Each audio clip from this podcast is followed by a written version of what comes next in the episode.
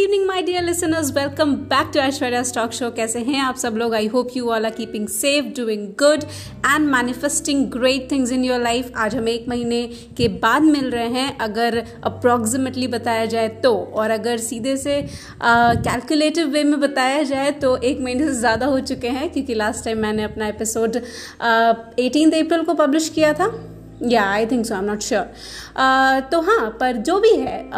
You guys no कि मैं आप में से बहुत सारे लोगों के साथ connected through on different platforms and I try to answer all your question but कभी कभी क्या होता है ना कि मोटिवेट करने वालों को भी कभी कभी मोटिवेशन की ज़रूरत होती है तो इसीलिए एक स्टेप पीछे लेके पहले अपने आप को प्रिपेयर कर लेना चाहिए और तभी सामने वाले को कुछ बताना चाहिए। एनी वेज मैं आज ये बताना चाहती हूँ कि आज मैं अपना सबसे पहला एपिसोड जो मैंने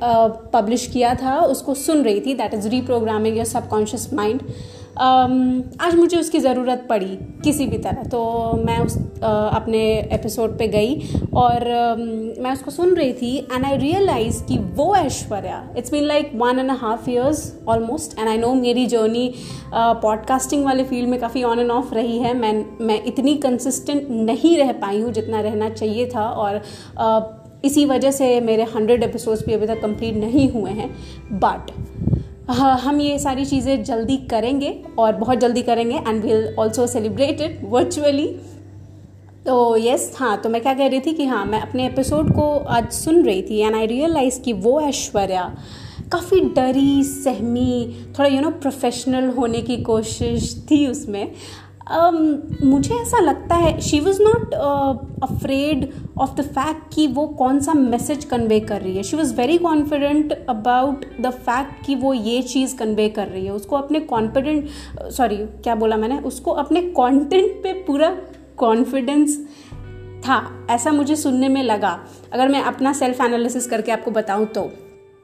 लेकिन उसको इस बात पे कॉन्फिडेंस नहीं है कि लोग उसको एक्सेप्ट करेंगे या नहीं करेंगे। लोग उसको सुनेंगे या नहीं सुनेंगे। वो डर है उसके अंदर। और अगर आप, अभी मैं जब भी आपको ये बात बता रही हूँ, अब आप उसको वापस जाके सुनोगे तो आपको समझ में आएगा कि मैं क्या कहने की कोशिश कर रही हूँ। क्योंकि अब I think it's been like six months six months से जब भी मैं, जब भी मैं पॉडकास्ट बना रही हूँ, मेरे बोलने का टोन ही अलग हो चुका है।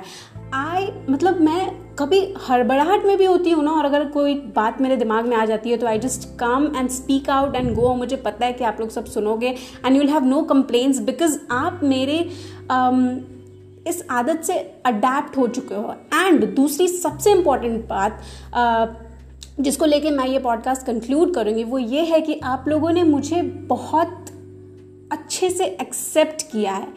ये सबसे बड़ा डर होता है जब आप कोई भी नई चीज़ शुरू करने जाते हो या कोई भी, क्योंकि सारे लोग ना दुनिया में सेल्फ मोटिवेटेड नहीं होते हैं, जो कि होना चाहिए, लेकिन सारे लोग majority of them they need some kind of push they need some kind of appreciation they need they need some kind of you know कि कोई उनको हल्का सा पुश करे इस फ़ील्ड में कि हाँ भाई तुम अच्छा कर रहे हो एंड यू नो बिल्कुल बाहें फैला के उनको एक्सेप्ट करे और उसके बाद उनमें अलग ही लेवल का कॉन्फिडेंस आ जाता है। तो आई थिंक कहना यही चाहती हूँ कि जिस तरह से आपने मुझे मैं अगर अपनी बात करूँ तो मेरे केस में यही था। अभी मैं आपको बता रही थी कि यू you नो know, वो ऐश्वर्या थोड़ा ज़्यादा प्रोफेशनल होने की कोशिश कर रही थी लेकिन आज ऐसी कोई बात नहीं। Yes professionalism is a very good thing जिसको मैं हमेशा मेंटेन करना चाहती हूँ करती भी हूँ लेकिन उसके साथ साथ वो जो कंफर्ट लेवल है ना कि मैं अगर कोई चीज़ एक्सप्रेस करना चाह रही हूँ, उस वे में वो नहीं भी हो पाया तो भी आप मेरी बात को समझ लोगे, क्योंकि इतनी समझ आपको मुझे लेकर है। वो एक्सेप्टेंस जो आपने दिखाया है, वो उसी से आया है, वो कॉन्फिडेंस उसी से आया है, जो जो एक्सेप्टेंस आपने मुझे दिया है। तो आई थिंक मैं कहना यही चाहती हूँ कि अगर कोई भी अपने फ़ील्ड में नया है, अगर कोई भी